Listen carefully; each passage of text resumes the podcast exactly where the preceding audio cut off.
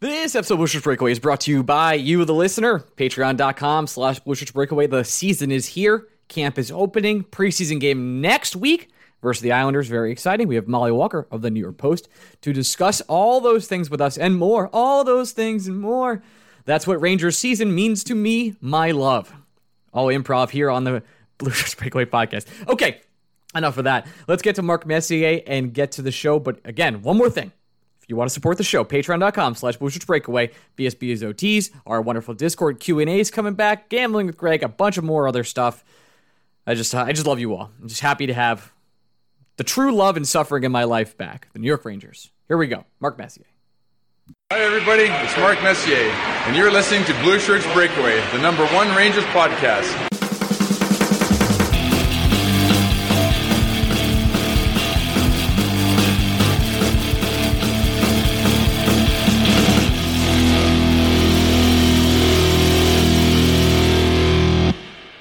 Bushwick Break fans, welcome to the, Week of the Bushwick Breakaway. I am your host, Ryan Mead, here for the opening week of camp. I'm here with my good friend Gregory, where we'll only talk about the New York Rangers. Greg, say hello. It has been 96 hours, and I cannot stop thinking about the end of US UCF I did. I don't watch college football or care at all. Uh, I guess you have to explain to me what happened. Oh my God, uh, your boy famously had the Louisville money line Louisville tie game late in the end of the fourth quarter. Louisville's driving down the field on third down. Inexplicably, they throw the ball when they're already in field goal range. It gets tipped and intercepted, and UCF takes it to uh, Louisville territory where they're now in field goal range.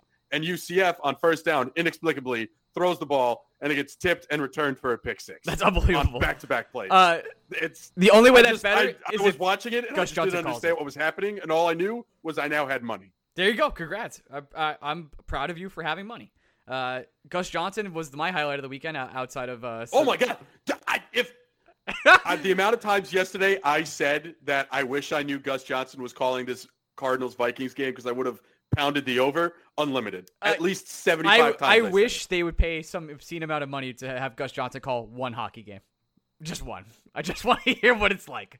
I'm sure it's like absolutely Gus, Gus Johnson opening night when there are going to be 12 fights between the Rangers and the Capitals. Here's yeah, my here's I'm, my I'm dream good. booth for opening night if it's not Sam because I know I don't want to make everyone depressed. I love Sam. Okay, uh, Jim Ross and and Gus Johnson. Jim Ross, WWE legend, of course, now with AEW, and then uh, and then Gus Johnson. Perfect, perfect booth. Well, you know the good the good news with that is Jim Ross is in the TNT family. Oh, so it's possible crossover. We just we just gotta Fox has to let Gus Johnson out of the bag for one night. Oh, this is we gotta start a petition. we got, uh, we'll figure it out. Anywho, uh, there is not a lot of storylines going to the season right now. We do talk about a lot of them with our good friend Mollie Walker on the show. She comes on in about, I don't know, 20, 20, 20 minutes from now in this situation. But I asked, because I needed content desperately for this show, what people would, what, or rather, what questions people had going into camp.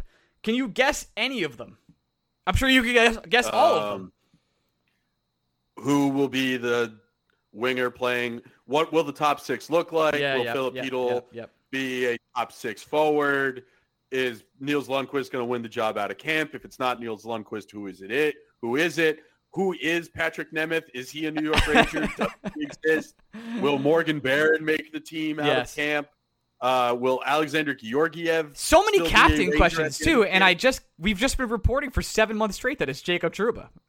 Yeah, I don't know what else to tell people at this point. It should like, be Chris Kreider. Jacob Trouba. It, it, should be Chris if Kreider. It's not Jacob Trouba. It's Chris Kreider. It's a two horse race. Yeah, it, it's one of them. And all I will say is you see a lot more of Jacob Trouba in New York Rangers social media posts than you do Chris Kreider. Chris Kreider is, is more captain like. He shows up a little bit more, but they are clearly pushing Jacob Trouba. There's no yeah, doubt about does Chris, it. Does Chris Kreider have time to show up to prospect camp because he doesn't have captain responsibilities like Jacob Trouba does, where Jacob Trouba is doing 16 photo shoots with the Rangers social media team at any given time? Yeah, people are asking. That's yeah. it. All I'm saying, guys, it's it, this is one of those things where you're thinking too hard. You really are. It, it's I would bet I would put the odds at about minus 450 that it's Jacob Trouba, and I'd put Kreider at about plus 325. Yeah. The, and then I will give you the field at six to one. And the field that. is the field is Mika and Fox, and that's it. the field. The the field Ryan is the entire fucking team. I know It'll what it is. Dryden goddamn Hunt in the field to be captain. The, Haven't heard much everybody about else, Dryden literally, this year. literally everybody else six to one. It'll be Jacob Trouba. Right. You just have to pay attention to the context clues. That's exactly it. I'm right there with you, bud. Uh, so let's let's read some of the questions and we'll answer some of them honestly, but and rather quickly at the same time. This is from Larry Bubs. Why did we only find out today that Lafreniere has played for the Rangers before? What the hell? I, that was the wrong question. I'm so sorry. This is for Travis Leone. What does this team need to make the playoffs this year? What are the players? De- uh, what are the players' developments, acquisitions, etc.? I think uh, uh, we're we're just saying Eichel's not a Ranger. That's it. As for this podcast, we're not saying it's not happening, but all the questions we answer is Eichel doesn't become a Ranger, at least in my opinion. Uh, I think I think he still can be, but just for the, this exercise, uh, all the kids need to take a step forward. Maybe maybe not all the kids, but at least Kaapo Kakko and Lafreniere need to take a step forward.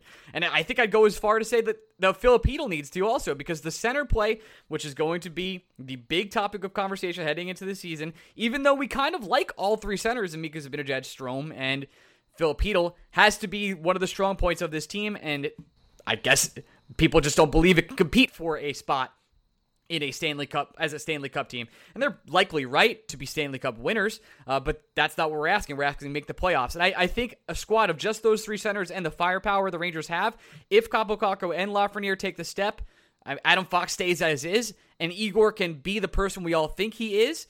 There's no doubt in my mind they can make the playoffs. Absolutely. Well, we've talked about this briefly before. It's it's essentially what the Rangers are doing by not clearly making themselves better on paper and just making themselves better in theory is they're making about a six player parlay. And these six things, it can't just they can't just go 5 for 6. It has to be 6 for 6 for the Rangers to really hit this. They need Kaapo Kakko to not just play the level of defense responsible responsibility he had last year, but become a 50 plus point player this season. They need Lafreniere to score at least 25 plus goals. They need K'Andre Miller to be the defender from the first half of the season, more though, more so than the defender from the second half of the season. They need Adam Fox to continue his great play. They need Jacob Trouba to take on his leadership role and run with it. They need Nils Lundkvist to be not necessarily Tony D'Angelo levels offensively, but at least better than Tony DeAngelo levels defensively. They need Filip Chytil to become the at least offensively skilled center that he showed before he broke his hand and got COVID last year. Uh, and they need Ryan Strome, if he's still here, which we have no reason to assume he won't be. They need Strome to continue to be Ryan Strome. They need at least eight different things to happen internally, six of which are young players improving on their play from last season, and two of which is asking one defenseman to continue to be the best defenseman in the NHL, which might be an unfair ask even for someone as special as Adam Fox, and one other player who again continues to exceed all of our expectations to just continue exceeding all of our expectations. Oh, not to mention Igor Shesterkin has to stay healthy. So it's like, Boy, that was a lot what you Yes. just said. That was so many factors. yeah, but like scary. Yeah, that's the thing, though. That that is the frustration you and I have had with these New York Rangers. We have never said that, as currently constructed, the New York Rangers can't make the playoffs. They absolutely can, but so many things have to go right. All you need to do, listen, you guys know this is a New York Mets podcast. All you have to see for a team that should make the playoffs to not make the playoffs is to see how when things aren't going well, even when the roster is correctly constructed, that's what happens. And I, as a Met fan and a Ranger fan, get frustrated when my teams don't necessarily not just build to get better, but build to support the roster they currently have in place. Now, the Rangers think they did. And I, kudos to them for feeling confident that they've done enough.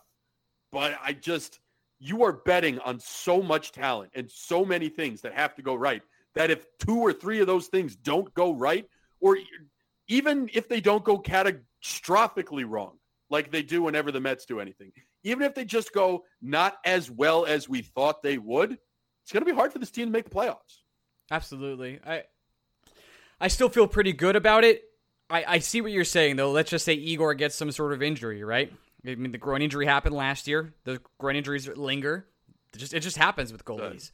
And then shit, if he tries to drive to the grocery store, right? could just be that Uber's only, please. Uh, it, I could just that could be the situation, and then that just leaves us with Georgiev just riding that out and hoping that he, we don't let up breakaways. That that could just be half of the season right there. So uh, let's hope that doesn't happen. But I I can see where you're coming from, where it, all the factors kind of have to line up for everything to go right for the Rangers. Uh, Charlie C asks, who will be their, their go to center to win faceoffs? Uh, this is Goodrow, and I don't even think it's close. Uh, yes. And, and he won't even be playing center. So there you go. There's that. Yeah, that, that, that's one of those weird things where, like, I understand. It's almost like positionless basketball is what we really need to. Well, because Kreider took a lot of faceoffs last year, like a ton, but he's a yeah, winger, well, clearly. Because everybody else on the roster sucks at faceoffs. Yeah, so at some point, you have to ask someone to possibly win a faceoff. But like with positionless basketball, we all understand that when LeBron James on the court, we'll never call him a point guard, but we'll always say things like, "Well, the offense flows through him." So it's like I'd love to get to a point where we're at we're at positionless hockey where I don't need to classify someone as a left wing or a right wing or a left-handed defenseman or a right-handed defenseman and I can just like essentially say a number and that's what the hockey player is. That that's the world I would like to live in, Ryan. I'm to get us um, a little dark for a second. Oh fuck! I, Jesus Christ! I know, not actually. I was just watching Dark Side of the Ring, the Brian Pillman story. Don't know. Really want to get dark? I got time. Okay, I, I, don't know it, but maybe I'll watch it. It's one of those weeks for me. Uh, this is from at Sutton Mutt, and I think this is something we haven't discussed enough on the podcast. So this will be the first time. What do the New York Rangers pending free agents do, especially if this team lags out of the gate? AKA, do the Rangers just try and get Mika to waive his no movement contract if they don't sign him? Do they try and trade Ryan Strome also at the deadline, leaving them only with Filipino as their only center heading out of the deadline? This is a situation that could actually happen, but yet uh, I don't think you and I have really discussed it much. Well, first of all, the, it seems like the Rangers would wouldn't mind trading Strome right now. Yeah, Forget I mean, whether they're in it yes. at the deadline or not. Yep. Um, I mean, if the Rangers are out of it at the deadline, there's a lot more problems. And Mika Zibanejad doesn't see himself staying in New York longer. I, I if Filipino's the only bona fide center they still have, I mean, who cares, right? Like you're not overly worried. It, Morgan Barron will absolutely be given more run and leash if that's the case. And I think they would just slide Barclay Goodrow over to center and maybe Will Cuylle or someone of that nature from Hartford comes up and starts playing more top nine minutes. So like that's the thing, guys. When you when you're talking about what do the Rangers do if they're out of it? Well, if they're selling everybody off, I don't really think they care who necessarily. Like if they don't have three great centers, well, they weren't playing well with three good centers to begin with. So why not just let Barron get run or move Barclay Goodrow over to center for half a season? I that's not a big concern for me. I do I see a scenario in which the New York Rangers are trading Mika Zibanejad at the deadline? I don't because I don't think the Rangers are ever going to be bad enough where they won't be in some sort of contention. Like even if they're think about where they were last year going into the deadline. I don't think the Rangers will ever be further out than that, and people consider that to be within contention. So I, they're not going to be worse than the Blue Jackets. I don't believe they're going to be worse than the Devils this year. All it takes is for the Flyers to be absolute shit again, which could as happen. As long as Alain Vigneault there is, it's possible. So I, the scenario in which the Rangers are in a position where they're completely out of it, I think they're few and far between. But if, if it does happen and they trade their uh, pieces that are on expiring contracts, I, I wouldn't care who the Rangers have playing in their top nine. I would expect Chytil is one. I would expect Barron is the other. And do whatever the fuck you want to do with the third line. Who cares at that point? Totally agree.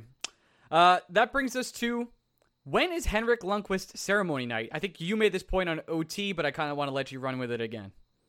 Sure. Uh, it'll be on a night when MSG has broadcast rights, and it'll be on a night where the Rangers don't expect fans to show up previously. So you're looking at a midweek game against a Western Conference opponent with no true connections to the New York Rangers, and I think that's when it'll be. Uh, so that what prompted this rant that I had on OT essentially was where you can listen TNT on patreon.com slash Bush's Breakaway. Okay, keep going. Bang, bang, bang, boom, boom. uh, TNT released its broadcast schedule, and one of the games on TNT this year is the March 2nd game against St. Louis on Hank's birthday. I promise you, MSG is not going to allow Henrik Lundqvist to get his number retired unless it can use an entire day of programming to build up to this game, then have an extra special 90-minute pregame show that gets to parade some of Hank's retired teammates through the pregame show, and Steve Valiquette, among others, get to talk about how great Hank is for 90 minutes. And then the ceremony is going to start at 6.30, and it's going to go until 7.30. And then at 7.45, we're going to drop the puck. And at every intermission, we're going to get another Henrik Lundqvist story and people reminiscing about his great career. That shit is not going to happen on TNT. That shit will happen on MSG. So look at your look at the Ranger schedule. Try to find a Tuesday game against a Western Conference team, and I think that's when Henrik Lundqvist will get his jersey. Retired. I think you were on to something there, Greg. That's buy the dip, baby. Get those tickets now. You can make make thousands of dollars grifting. There you go. Uh, I think that's pretty much all the actual good questions. I have so many questions about Gallant, but I think you and I. the shade you just threw the people that asked you questions that you just called ass. Your question sucks. Well, the rest of them are all about the centers. I mean, not centers. Well, they are about centers too, but captains also. Uh, it's so it's we kind of addressed that already. We kind of addressed all their questions, and we address a lot more of them. Sure. With Mollie later, so that's why I figured I did. We just, do. I guess I did throw it in a sh- shady way. My apologies. You really did. You kind of shit all over. My apologies. Let me let me list all their names and I apologize individually to every single one of them. Okay, Emma, Anthony, Larry, Tim, Travis, Cade, Brian. Okay, the people I didn't mention. I'm so sorry. all right. Um, the, pe- the people who you just chose not to mention, they might as well be dead to you. they'll You yell at me tomorrow, and I'll people. respond and say I'm sorry or something. Ask for an apology. I'll give you one. There you go. Jesus Christ, what is wrong with you? I don't know. It's been a lot. Um, where do we go from here? There is I don't know. the Mika Zibanejad thing is kind of worrying to me. I'm definitely. I don't really know how to go into the season with him, and Eh, they're not going to sign him I'll mid-season, of- are they? I don't think so. no, but I'll also stop short of saying I'm worried. I mean, Francisco Lindor didn't sign his extension until seven midnight. minutes before his deadline. Yeah. Okay. So I, I, I, I think talks will happen as long as camp is happening, and the season doesn't start for 23 days. And 23 days is a long. What happens first? Because Zibanejad signs his extension, or Jack Jack Eichel gets traded. God damn it. This is.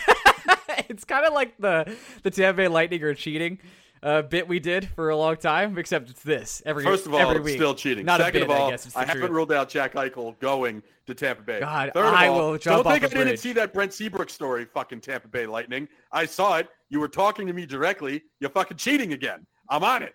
But What was the story for people not listening, including me? Uh, Brent. Someone asked uh, Steven Stamkos because remember they traded for Brent Seabrook's Yes, dead body. they did. uh, and Yes. someone someone asked them, "Is Brent Seabrook? How is he interacting with the locker room?" And I think Stamkos was essentially, uh, "I don't think he's in any of our text groups, but we're curious if he's going to play in the playoffs." That's legendary. I hate them. Oh, I hate Assholes. them. But seriously, Respect. uh, Zibanejad extension or an Eichel trade? What happens first? So I'm gonna say Eichel trade.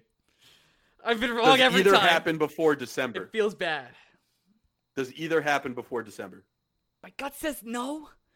My gut says the Mika Zibanejad thing only happens after the season because I think they'll make the trade for some other center either at the end of the season or uh, in the offseason before the draft or right after me. I, they, he's not going to sign in season. It's so rare for players to sign the contracts in season like that. Is it in hockey? I I, feel like it happens in hockey. I guess it doesn't really happen in baseball. Maybe it happens in hockey in that case. I'm gonna get called out. I'm sure people will. But I just, I'm, I'm sure if Mika's number was right, and rumors were he's asking for 10 million. I know the Rangers are gonna ask for like 7.5 over five years, which is what they'd be comfortable with. And I think the I I don't think anybody hates Mika. I don't think anybody has disdain towards Mika. But I could see why if you were out there saying, "Hey, I don't really want to have Mika Zibanejad for eight years, nine million. I kind of feel that. I feel you. I I think there's not a lot of better options out there right now. He's a perfect number, like, he's a really good number one center. He's a perfect number two center, just like a quality, absolute top quality number two center. So if you can get someone to go with him, who would that be? Uh, that'd be great. But oh, for eight years, nine million, that is a cap crunch, and uh, I am worried a little bit about his injury history and and play. Um, so I think if they did eight years, eight million, I would be like, okay, cool. I'd be happy about it, but I wouldn't. I don't think I'd celebrate. I don't think uh, I don't think it would be good in the long run. Eight years is too much for hockey players. I know we have to do it. That's just the market. Um, and get that bag when you can. You really should. I support Mika Zibanejad. I just don't know how I feel about having him for eight years. Yeah, I, I think that's fair, but also, I think us saying I don't know how I feel about having Mika Zibanejad for eight years is a coping mechanism we are all currently employing to convince ourselves that we actually not just see a scenario in which Mika Zibanejad isn't a New York Ranger, but that we're okay with it. When in reality, I think we're kind of lying to ourselves. I think people just, if push came to shove, I think they'd rather just have Mika Zibanejad on the New York Rangers. And if it's for three or four years more than what he's probably worth, at some point, worth keeping your favorite players around, even if it turns out to be pretty shitty. It is worth doing that sometimes. I'm with you. I, I do think. I say all that and say that I'd rather have Jack Eichel. Yeah, me too. Me too. Here we go again. Um, here we go again. We never stopped. We it. never stopped. It never happened. One of the other questions that I didn't, I'm not going to give credit to this person because I closed my phone and I'm in a closet. Um, is what happened to the the summer of anything? Well, nothing happened. Just that's it. But the anything was nothing. Like, yeah. I, I, feel like I feel like people. I, I I said this on Twitter. People forgot that anything, nothing is implied in anything. Anything doesn't mean that the Rangers are just going to do 700 things. Anything means there's a possibility the Rangers do zero things, and that's what they decided Welcome to do. to science and physics with Ryan and Greg. Anything is right. nothing. It's philosophy also. So when you have a lot of anything, you also have a lot of nothing. Do you understand? Uh, Everybody uh, following me? Big, I'm a I'm a big movie guy, as you know. One of one of my low key favorite movies is a movie by the name of Kingdom of Heaven, uh, starring the great or, Orlando Bloom, legend. And at the end, when right. he surrenders he surrenders Jerusalem to Saladin and he asks Saladin, he's like, what is Jerusalem worth? And Saladin goes, it's worth nothing. And then he turns around and says, it's worth everything and walks off into the sunset. I was like, I'm going to live my life by that principle and just lie to people all the time. That's essentially what happened in that scene. Well, that's what the Rangers did. Uh, they're waiting for that other what? other shoe to drop. That again, like the Rangers straight up lied to us because they said they want to change their top six by adding someone, not just subtracting. And they wanted to have more clarification God. in terms of what they're doing down the middle. What's your excitement level for this season? Legitimately, out of ten. Uh, that's it's not a fair question because it's not the Rangers' fault that I'm currently not excited at all. The Mets season has me so low. That makes sense. That I am excited about nothing. Yeah, you're comfortably not. You're uncomfortably numb. The the only thing I am excited about, and it only got me excited because I didn't expect it, was Gus Johnson calling an NFL football game. like that, I didn't expect it to happen, and then I heard his voice, and it was God. the first moment of happiness I felt in months. Criminal not to have him on a broadcast for that long. Doesn't make sense. I I'll I'll say as of 8:40 p.m. on Monday night, on a scale of one to ten, probably a four. I'm I'm like a six ish, six point five. I think that's where fair, I'm at. It's a, it, this will change as soon as oh yeah, as soon as I start getting worked up about who's playing with whom in camp, we're just doing temperature check. It's important. You said a temperature check? Yeah, it's important. It's one out of ten. It's temperature check. That's what we're doing. We're, yeah. we're getting a feel I for would the say room. I'm, I would say I'm at the exact same point as I would be, or where I was the offseason where the New York Mets signed only Shaun Marcum. Yes. And then like they were telling me that spring training was coming, and they signed to literally just Shaun Marcum. I'm like, I guess I'm happy baseball's coming back. At the same time, am I happy baseball's coming back? I'd like. I would say that year I was about a four two. I'll, I'll put it this way: I'd probably be an eight or a nine if at the end of last season, and I, I think they were taking some steps. If Lafreniere and Kakko really like real like they both hit the like they both hit a wall, but they also both took tremendous strides. But if they were just all of a sudden like last ten games just ripping it up, I would I would be inconsolable for most of the next couple weeks waiting to watch those two play hockey. But they kind of had like that hit the wall, and then the Rangers got the crap beat out of them for like a week and a half. And that just left a really bad taste in my mouth. So that's why I end up like 6.57. I don't think there's anything the Rangers could have done at the end of last season to really get me out of my chair excited for this season, unless last season ended the only positive way it could. Um, God, if Eichel was here, I'd for me, I, crazy. I honestly, I think I'd be crazy. Right. I, I think for me, it, if if obviously if Eichel was here, it'd be a nine. But I'm a guy who gets excited about turnover and change.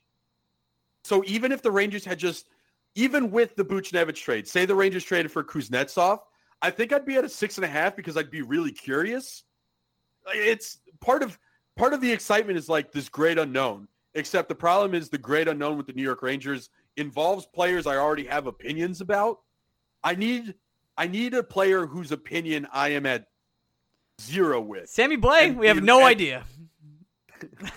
Sammy again, Sammy Blais is going to play seven minutes a night. Good for him. Congratulations. Hey, I love Sammy that check. He- buddy. I'm You're sure I'm gonna great. follow though. He's gonna do something cool. We'll have a shirt. That'd be cool. Uh, yeah, exactly. um, but it, like, if if so, again, I wouldn't have been thrilled about a Kuznetsov I would have been upset. It would have been a sad podcast. But I would. I'd be like, we'd be sitting here today. I'd be like, Ryan, I don't know.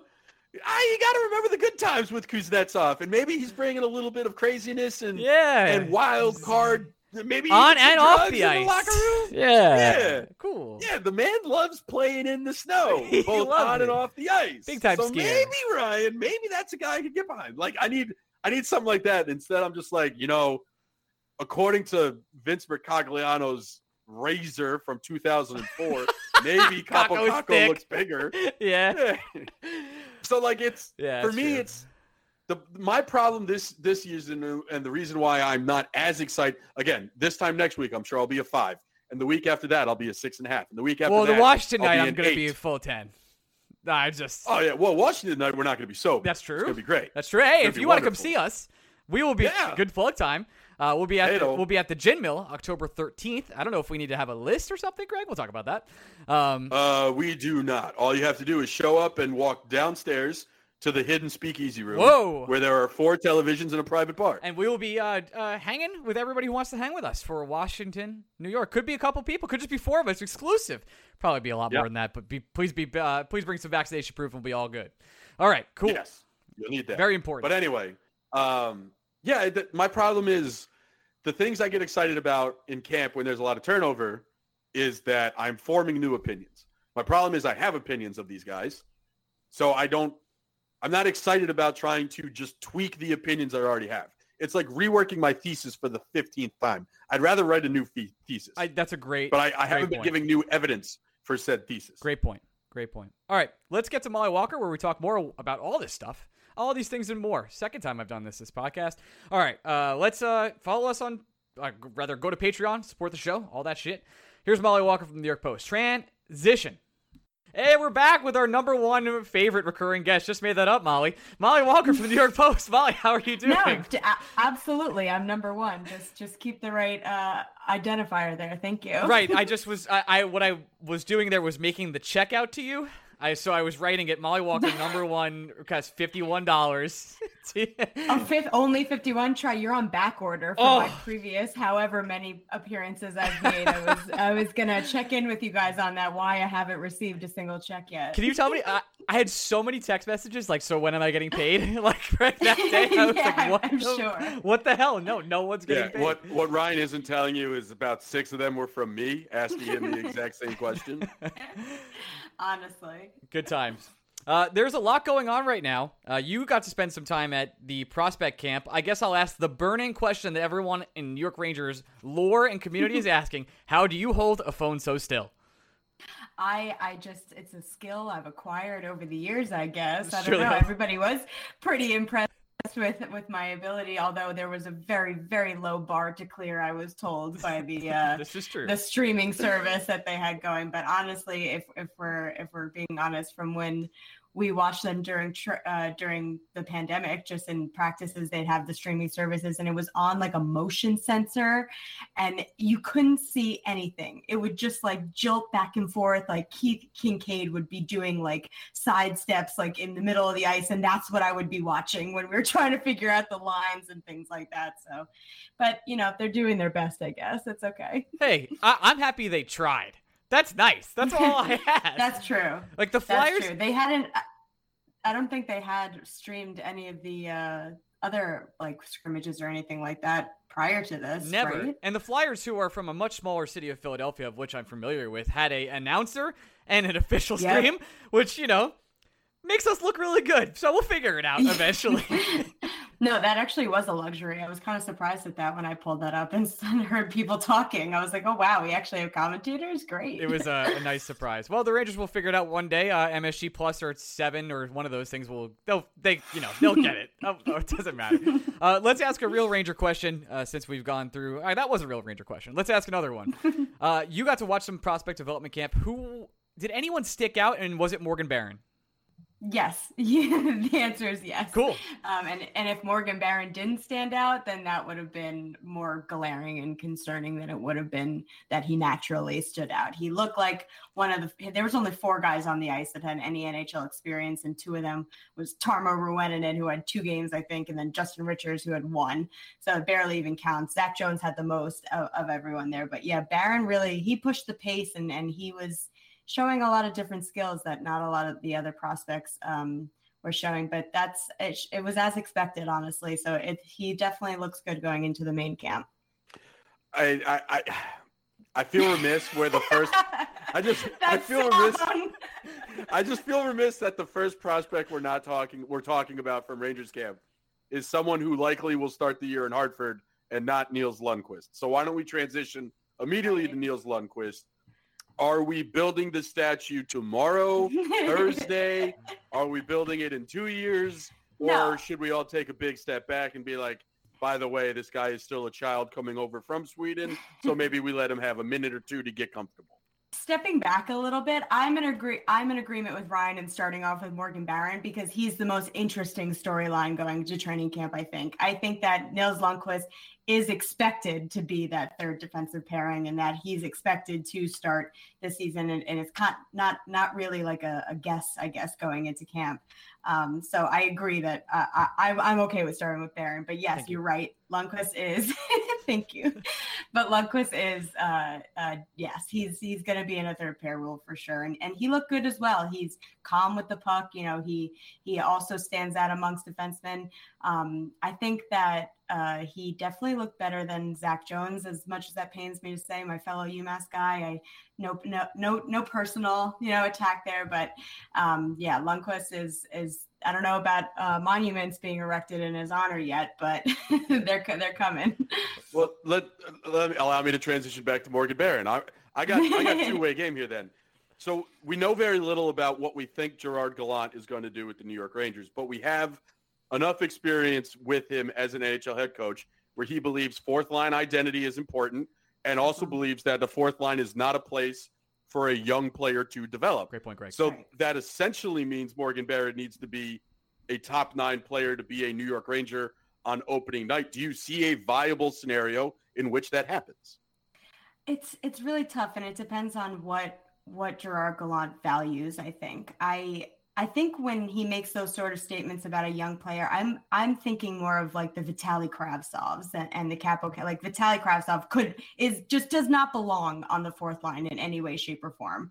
But Morgan Barron, I think, has a little bit more of grit and grind to his game, and and fits better. I would love to see like a, a black and blue bruiser fourth line of like Ryan Reaves, Morgan Barron, like Sammy Blais, or, or however that ends up shaking out. Now we're know there's a talking. couple- Yeah. I know, right? Yeah, right. That's that sounds exciting. It's like fun. a heavyweight fourth line, like that has an idea. And this is also me coming from me. I know there are Ranger fans that watch this podcast, listen to this podcast, but I see the Islanders and the way that fourth line is so effective. And that's something that you definitely want to emulate after. And I think that the Rangers actually, for once, have some of the personnel to put something together like that, or maybe even like a checking third line with Goodrow. And but that also that doesn't really fit Heedle's game. You know, there's there's a lot of moving pieces and things that need to fall into place. And we're going to really have to wait and see how the lines shake out because there are a couple of question marks and players that could be flip flop that I guess we'll just see how the competition plays out in camp.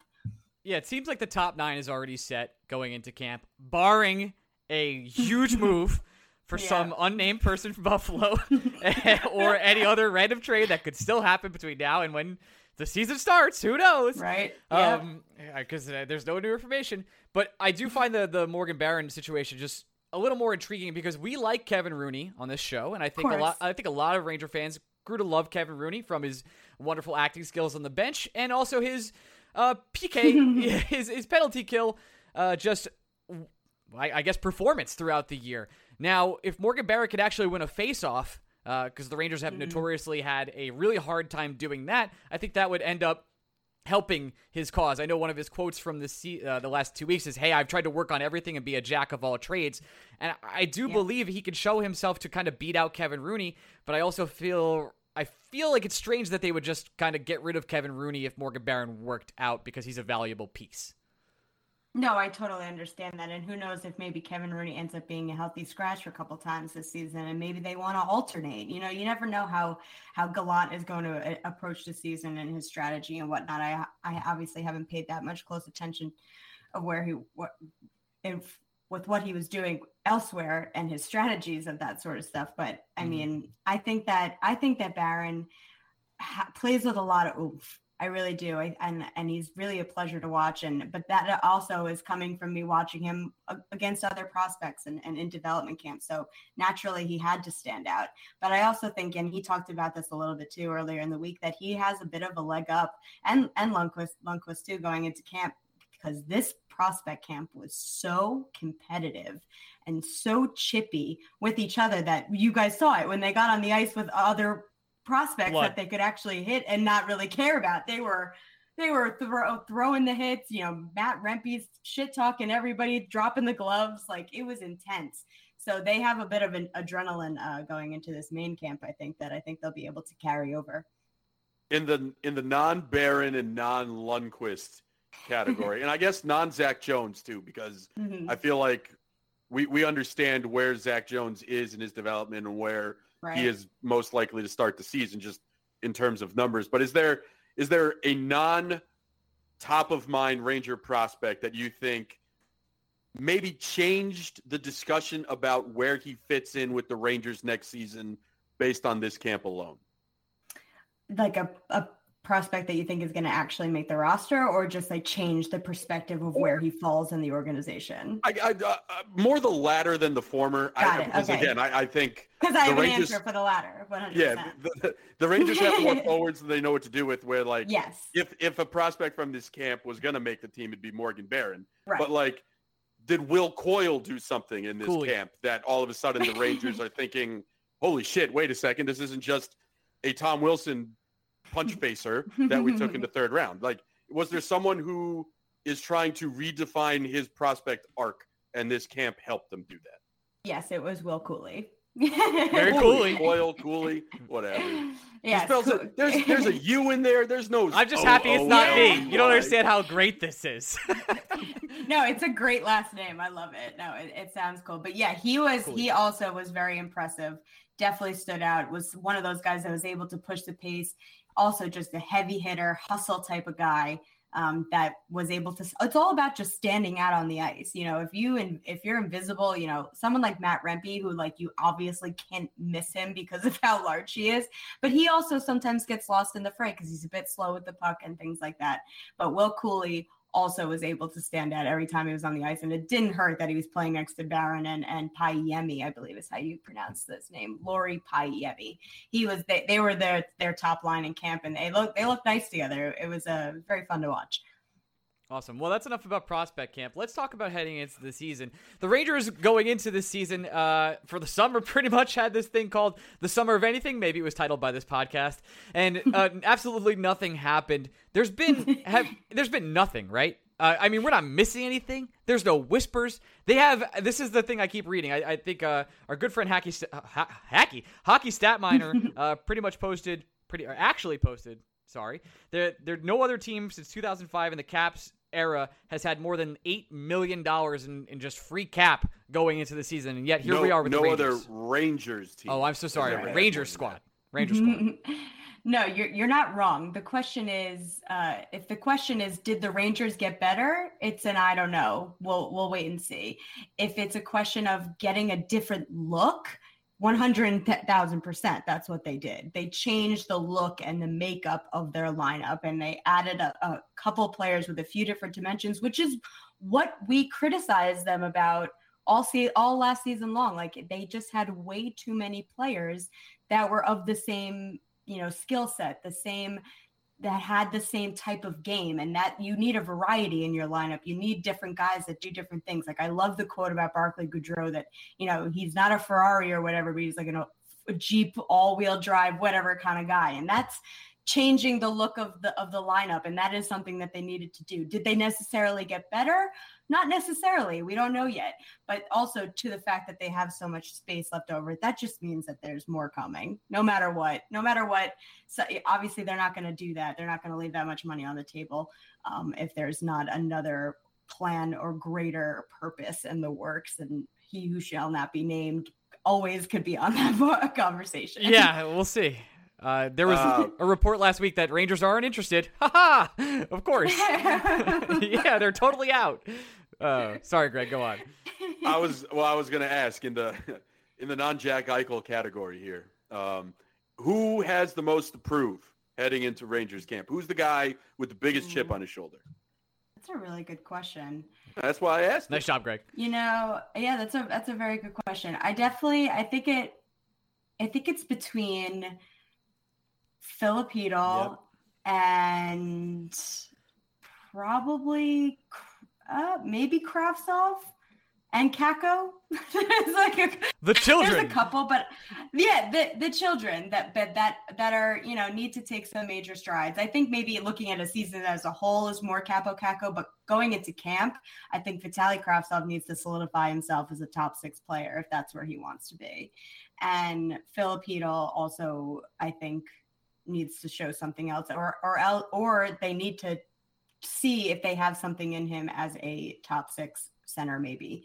Um, but I, I also don't think that that will happen. So it's it's it's a it's a it's a tough it's a tough question. Um, but I think I'm gonna go with with Kravtsov immediately out of in training camp, and then Filipino and Kakko Kakko a season as a whole. Kravtsov. Follow up question: Has yeah. there ever been a more anonymous free agent signing in New York Ranger history than Patrik Nemeth?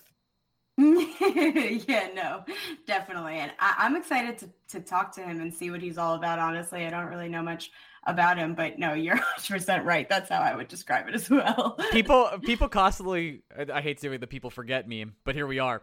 I the entire uh, uh, all Rangers Twitter is, hey, the Rangers did nothing. Well, they did sign the Nemethist, which I cannot say.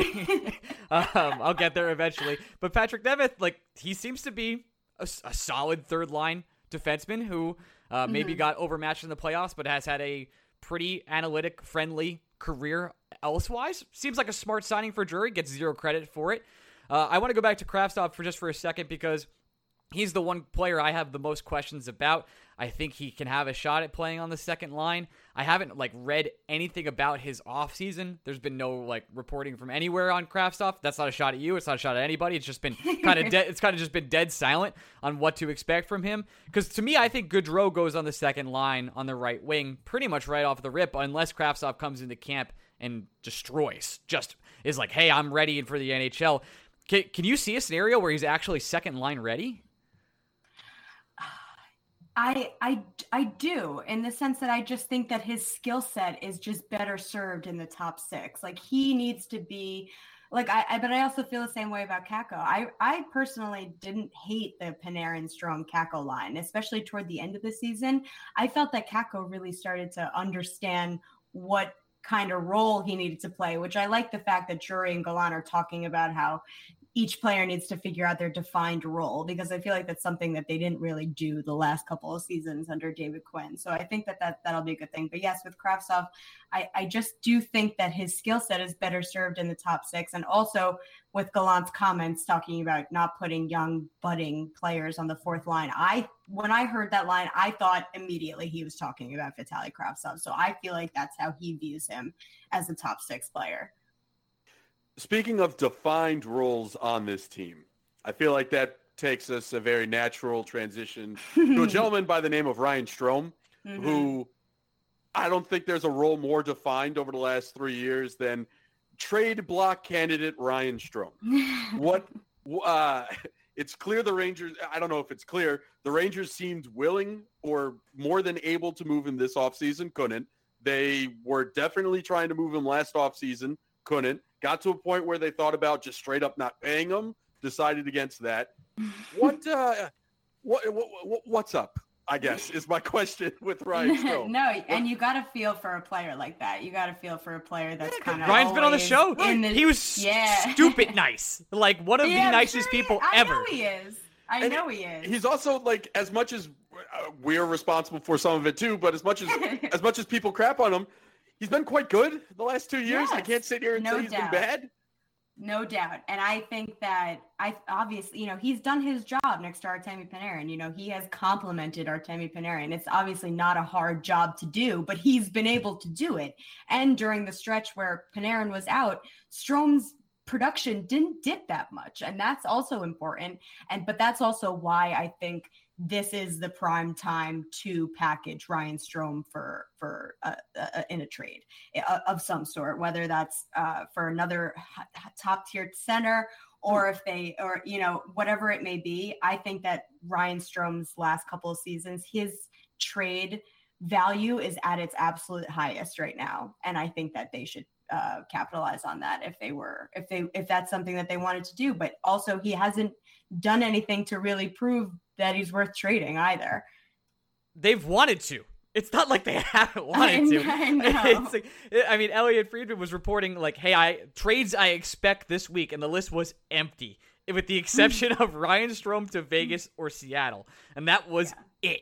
And it's yeah. been it's been dead quiet all summer. That's what I'm saying. There's tons of interest. Like I know for a fact that there's been tons of interest on him in particular, and that's because he's at his most like the last few seasons. He's been great.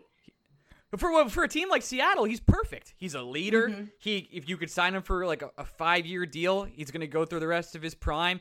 He's probably not going to cost you an arm and a leg. He's probably movable in four years anyway. Uh, and he's another... a good locker room guy. He's amazing. A great locker room guy. Ryan's doing the old uh, car salesman trick where he's just tapping the hood of this car like this baby's gonna get you from point A to point B. This baby can miss so many nets. uh, I just, I, I, there, I just, it's weird. I feel bad for him. At the same time, I don't, and at the same time, I want Filip Chytil to have more responsibility. But the only way yeah. for that to happen is for one person to leave. And it's not like I'm asking for Mika Zibanejad to go out of here, but that does bring me to my next question. Mika Zibanejad, is it a little odd that we haven't heard more contract chatter to this point? I mean, the season's we're as people are listening to this, we're 22 days away. I mm-hmm. didn't expect to get within 20 days of opening night and still have a whole lot of Mika Zibanejad questions to ask people. Right, and I don't blame you considering their history Just like just their relationship for so long, how important he's been to the organization, you would think that there would be more rumblings. But that being said, granted how last season went for him, and yes, he had COVID in the beginning, and and that definitely played a part in everything. But given how he started last season, I don't think the Rangers, you know, can afford to have their top line center playing like that. So th- I think that they want to see. I think I think that this they are waiting to see how things shake out a little bit on the ice. Because if you look at it there are uh, for another year in a row there are so many new moving parts on the rangers. There's no there's barely any continuity. It's going to be another you know jumble of lineups of, uh, of, of you know players in different places. So i think that they want to see how it shakes out before they make their next big move wherever that may be. So i do think that they're trying to take a wait and see approach. That's that's my uh, uh, prediction, I guess. It's reading the tea leaves, right? Because there's no other right. There's nothing else. It's because this ha- is not a finished product. We have all the obviously. money. We're waiting yeah. for the other shoe to drop except there's no shoes. We're barefoot exactly. and we're on the ice and it's cold. There's nothing else. There's no shoes to drop. The Barkov thing I, is gonna li- is gonna linger over the squad all year, along with Eichel. People are gonna be asking about it all the time. We've we've only heard that Barkov doesn't want to be or leave Florida. R- rather, that could change, but probably not. Right. Eichel still hasn't gotten the surgery. It's September 20th. Do you remember no, the just... 21st night where he didn't get surgery? Anyway, sorry.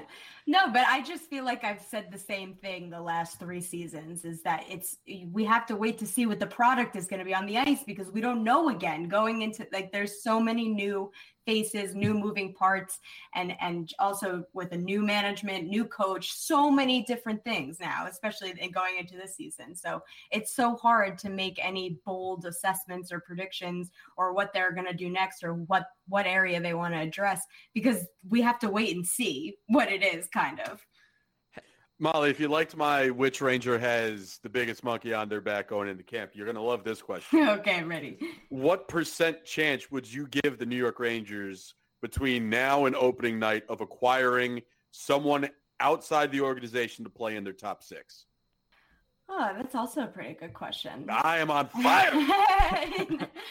what a show. I, I, I, again, if it is, if Vitali Kravtsov doesn't show up, or I, I don't know, or if Zibanejad again has a really, really slow start, you know, who know, you know, who knows what's going to happen. But I think if something does happen, I, I don't want to say they're going to make a rash decision, like trade someone else big, a big core piece away, but they might go out and start looking to address that specific area. Because also things like that, uh, competition in the lineup lights fires up uh, off uh, uh blah, blah, blah, lights fires under guys butts and you know that you always want to foster lineup competition and things like that. So i again i think it's going to be a wait and see approach.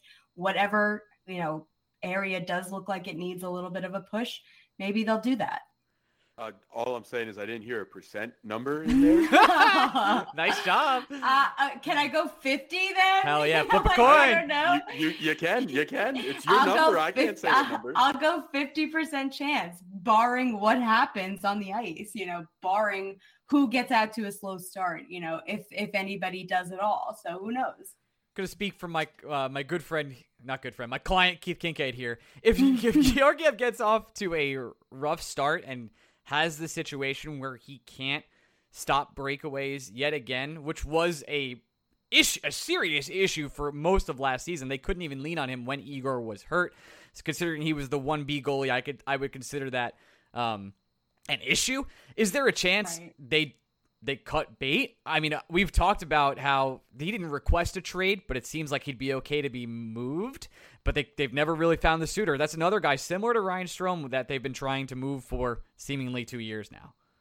Yeah, no, I totally agree. And he totally is one of those guys that has also just been in the rumor mill for almost his entire career. I think that, uh, I don't know. I, I think, are the rules changing this season with like, the taxi squad and, and who they can hold and things like so that? As of right now, there is no taxi squad. Yeah, exactly. GMs so, want to be able to carry three goalies without right. having to be penalized. To say I know, and right, that hasn't been like like official yet, is Correct. it? Or it's it's just yeah. what GMs want, but it's yeah. As of right now, you can. The only way you can carry three goalies is by having three goalies on your 23 man roster. Right. Which yeah, no team's so, going to do. So Exactly. So I think there's your answer. I think that if if Georgie does get off to a tough start, then they're I think they're comfortable with riding Shesterkin right now. And and maybe they will maybe Georgiev's uh, you know, price drops and Drury, you know, accepts less or, or whatnot, you know, if, if it really is that dire of a situation that they feel like they need to get out of. But I think that they would try to ride Shesterkin, which I think they're going to try to do anyway. It's going to be so weird with him because this season in the Metro, much like the last couple years, is going to be quite tight. The top six, uh, excluding the Columbus Blue Jackets and the, I mean, the, I'm sure the Devils could be a little frisky this year. It's not like they lack talent. They, they do have some, right. some real NHL players. Uh, Dougie Hamilton came by. Uh, Jack Hughes another year of, of being in the Devil. So all those teams are going to be really strong, and to compete in that situation, you can't have Georgia letting up breakaways every other night. I'm fighting for Keith here, but I don't know what's going to work out, so we'll see. yeah, no, I think your bias is showing. okay, I tried. I tried. Let's move on. Um, how many players have reached out to you or the Post asking to write best uh, best shape of their life stories? oh, every single one. Wow. speed dial. I wish that would be a that'd be a dream media access situation. So no. easy. Oh God, no. My favorite part, was her cracking up about this at, at development camp when he posted a picture of Kakko in the back background, like the most blurry, horrible quality photo, and you could barely see the outline of them. And everyone's like, "Kakko's Jack. He's huge. Kakko gained 20 pounds of muscle. Kakko looks yoked, ready to go for camp." We were cracking up. He's we thick. Like, he was literally just standing there in a black t-shirt, like just minding his own business. It's, well, if listen, got to give Kakko credit. He understands that black is a really form-fitting color here in the United States of America. That is that's just that he's he's developed. He's wiser. He's more mature. Thir- three years into this, this, he true. now understands. This is. I think he finally started listening to the Church of Kakko too, as well. Wow, it's Cha- little change in religion there. it's a nice city, just incredible. I know. I honestly I forgot about that when I was tweeting about Piami's comments. Yeah, they both it. New it. York City. They both did it. But honestly, I was so like I forgot about that whole thing with Kakko, how it was funny, but like because I was so endeared with how sweet he, he and I didn't even include this. I, I think it was in my story, but he said something like, Oh, and when the sun goes down and all the lights come out, it's wonderful. I was like, Oh my God, you're s- like that's so sweet. And like you could tell he really meant it. He really is like starstruck by New York. I mean, in his defense, Finland still working on that electricity front. So I totally get it. oh, he said he said he was like, I think I think the whole country is like five million people, and there's like over eight million people in New York City alone. Turns out, Ugh. big big city. Who knew? Big Uh, city, right. nice and big city. very strange. Uh, has there been? I think I asked you this question last time, but I kind of want to get an update. Has I've heard nothing bad about Gallant ever. All the research I've done has just been sparkling. Every player that comes on any podcast ever says nothing but nice things about him.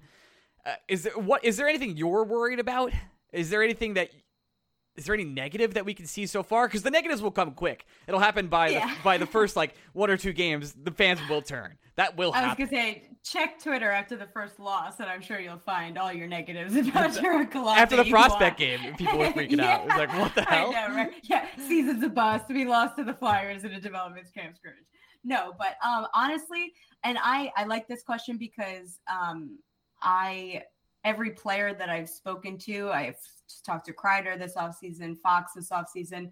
Um, I've asked them, you know, you don't want to directly say like, oh, what do you think about Gallant? I kind of phrase it in the way like, oh, what have you heard through the grapevine about him? You know, like what have other players said to you about him? And all of the both of them said that he's a player's first kind of coach, that he has the right temperament, you know, to be able to inspire, but also he has a bit bit of a development touch, which is what this Rangers team needs. It has such a unique balance of of a veteran core, but also young talent as well. And you need to have that developmental touch that David Quinn did have, but you also need to be able to connect with the veterans and and have that uh, established career behind you, which he does have, and I'm sure there will be a mutual respect there because of that. So both players had nothing but pos- obviously they're not going to say anything negative, but they both had very genuine things to say um, that they had heard about him. So I think it's you know, but that again, wait until the first loss, and and I'm sure you'll find something to say. It'll be right away.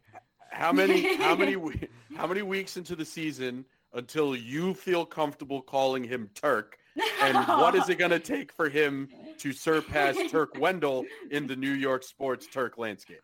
Absolutely never. I I'm here to tell you my biggest pet peeve is when media members call players or coaches by their nickname like they are not your buddy. Like I'm sorry, but you guys are not boys. Like like just just call him by his first name. Like that's what it is. But it's actually funny um during the uh, Islanders playoff run um there was I got an email from someone that told me that I sounded like a sorority schoolgirl when I called Barry Trotz Barry and I tweeted about it and it kind of blew up because apparently there's this whole like debate amongst journalists of what what we should call the coaches that we cover. Do we call them coach? Do we call them, you know, by their first name, coach last name, you know, whatever it is. So it was like a whole debate.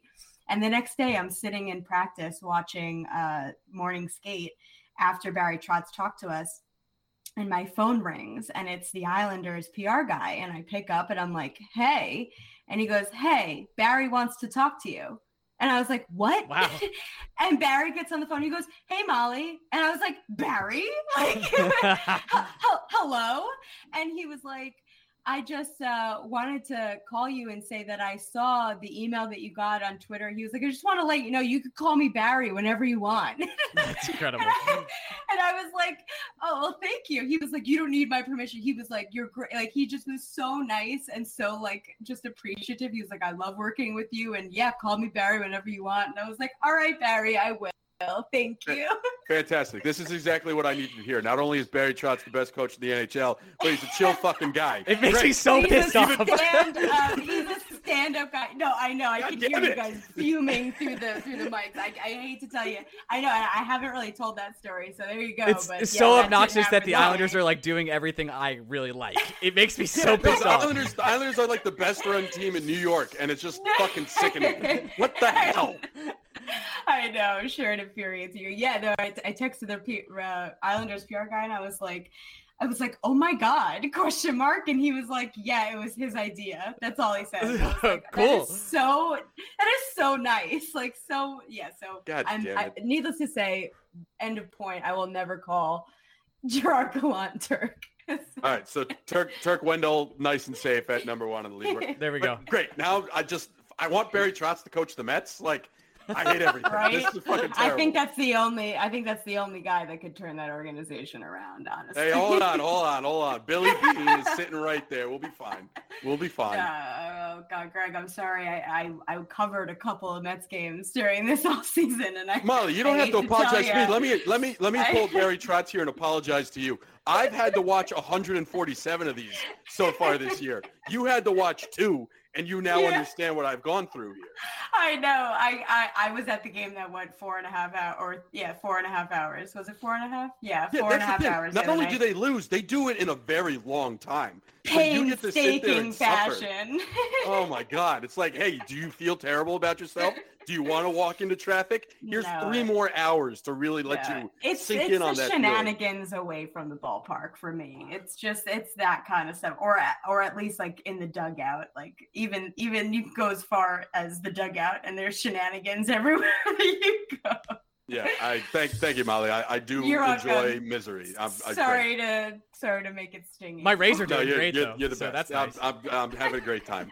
I'm having a wonderful time. This is what I get for asking you two really good questions. Yeah, uh, that's how I repay you. Just Ugh. just a nice little jab at the Mets. God damn it. For sure. Uh, Mollie, I think we covered pretty much everything. Is there any storyline that we didn't touch on heading into this wonderful camp session of for the New York Rangers? No, you covered a lot. Wow. I'm, I'm excited. It's gonna be it's gonna be a fun year. I think. I think so too. I, I I'm an optimist. I can sell. I can sense the hesitancy in your. No, I feel good. I feel good. I I'm I I could see a scenario. I'll give a percentage. I could see a scenario above fifty percent. Nice job, Ryan. That the Rangers could finish second in the Metro. I really could see it. Second. I could see it. Wow. I just think there's a All lot of issues with other squads. I think the Islanders will kind of run away with the division this Yeah. year. I think they're going to be really strong and really. Big, Big Z coming along, coming back to Long Island. people are should people are like, why do you care? I was like, it matters. It just does. care? It's a legendary defenseman going back to where he started his career, and he's gonna be able to help them. like, Yeah, there's that's- no that's- doubt about it. That's the thing that honestly, again, just makes me so mad. Yeah, it's, it's not just that it's you. Zdeno. It's not that it's just Zdeno Chara and that everyone's like, oh, he's 44. It's like, yeah, that's the thing. He's Yeah, still Tom good. Brady's 44. Okay. Yeah. I know, no, I know, and he. I mean, he. I. I've been looking at his stats all week. He was. He competed in 55 of 56 games last season, at like he, he, at 44 years old, and he had I think uh 11 20 plus minute nights. So like, you know, like that's not bad. not like they're gonna shelter him. No, I think they will a little bit. Sure. Well, you- good. Not, I, not not to not to age you here, but I'm also pretty sure you weren't born I in wasn't. 1996. I was not. Okay, good, fantastic. Wonderful. yeah, neither was Barzal or Beauvillier or, or, Or, Wahlstrom. or, co- any or of those half the. Rangers starting yeah, night or- opening yeah, night lineup. not even, not even, con- not even taking in the Rangers. Absolutely crazy. but yeah. uh, it'll be a, an interesting scenario. Hey, I guess this is my final question. Uh, All right. Do you do you expect it to be kind of chippy? Night one, Rangers Rangers Islanders in the preseason. Oh, absolutely. I think so. I think no matter what, I think the I, I think the Rangers are on a mission to show that they can't be pushed around anymore. So stupid. If that was, I a, can't if, that was, if that wasn't apparent uh, of, of the offseason, I Oh, think that. the uh, the line is set over under six and a half fights on opening night. oh yeah, I know, I know. And Larry and I were talking about. it. Larry and I are like, we're getting drinks in in DC before that game because we're gonna need them. that's, that's all I know. That's uh, we're getting drinks. We're doing a drink up, so we'll be very. yeah, we, we're, we're we're renting out a bar because yeah, we feel the exact because way. opening night against the Capitals. That's why. no better way. Mollie, I can't thank you enough. Want to plug what you do? Sure. Uh, I you can find me on Twitter, Mollie Walker, two E's, two R's, and you can listen to our podcast hey. up in the blue seats uh, with the great Ron Duguay. There's never short of anything interesting uh, on that podcast. So yeah, that's it. Fun times. Thank you, Mollie. We're actually going to end the show too. You can follow me on Twitter at Orion Media. Follow Greg at Blue Shirts Break. We'll be back later this week. Let's thank our supporters. Love you guys. Okay, and this is the part of the show where I thank our offer sheet clubs, our NHL insiders. I'm recording on the road today, so please excuse this click noise. Uh, I'm in a closet. Very fun. I'm going to thank all of you now because we couldn't do the show without you. And so much so, I hope we get to meet some of you on October 13th, the night we have a drink up watching the Washington Capitals fight the New York, I mean, play hockey against the New York Rangers. Okay. Adam Cassidy, Adam Cohen, Adam Teach, I forget. Ad, oh, Adam, I'm so sorry. I, I, know you actually sent me your name, and my brain is doing that thing where I blank. You know who I am, right? I will get it right next week, I promise. Alex Gardner, Alexander, Amber Coatsberger, Ben Waters, Ben Weber, Biggies Below, and Brian Doyle, Broadway, Boucher, Bleeder, Chris Finelli, CJ Stellwagen, Daniel Day. I always it's it's a French name. I know it's a it's Dezen, but it's got a J and doesn't make any sense to me. David Nairn, David Siegel, Dennis Dietz, Eric Stagg, Love you, Eric. I know it's been a while since we've talked. Just wanted to let you know I love you. George, I also love you. Gart, give Gartner a cup. Jake Berkowitz, JD, Jimmy Mack, Capo, Kako, Praise B, Chris from Florida, Christoph Berg, Kyle Franklin, Lazik Gronkowski, legend in the chat, Lucas K, Matthew Kine, an actual legend uh, everywhere I've gone. Uh, Matthew has done some incredible things. Uh, Pavel Kodarev, Stephen Lomayer, Stig Bulbach, Swingart, The Drop BK, Tom Oh, Tom. So Tom sent me his name too. It's like Sick Clary. I don't think that's right at all. that's really bad. I'm leaving it, Tom. I'm leaving it. Tommy O'Neill, Tori from Manhattan, our oldest supporter in terms of how long they've been supporting us. Vinny Bracco, Vinny Hay, and Will Spector. Cannot thank these people enough.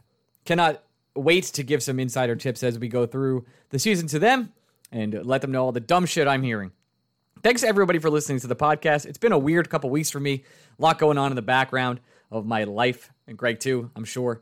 Uh, so I'm super excited for Ranger season to get here. I'm super excited to put my efforts towards what is sure to be a wild season, and I can't wait to share it all with you. We'll be back later this week with BSBOT. You know, you know the drill. We love you guys. Bye.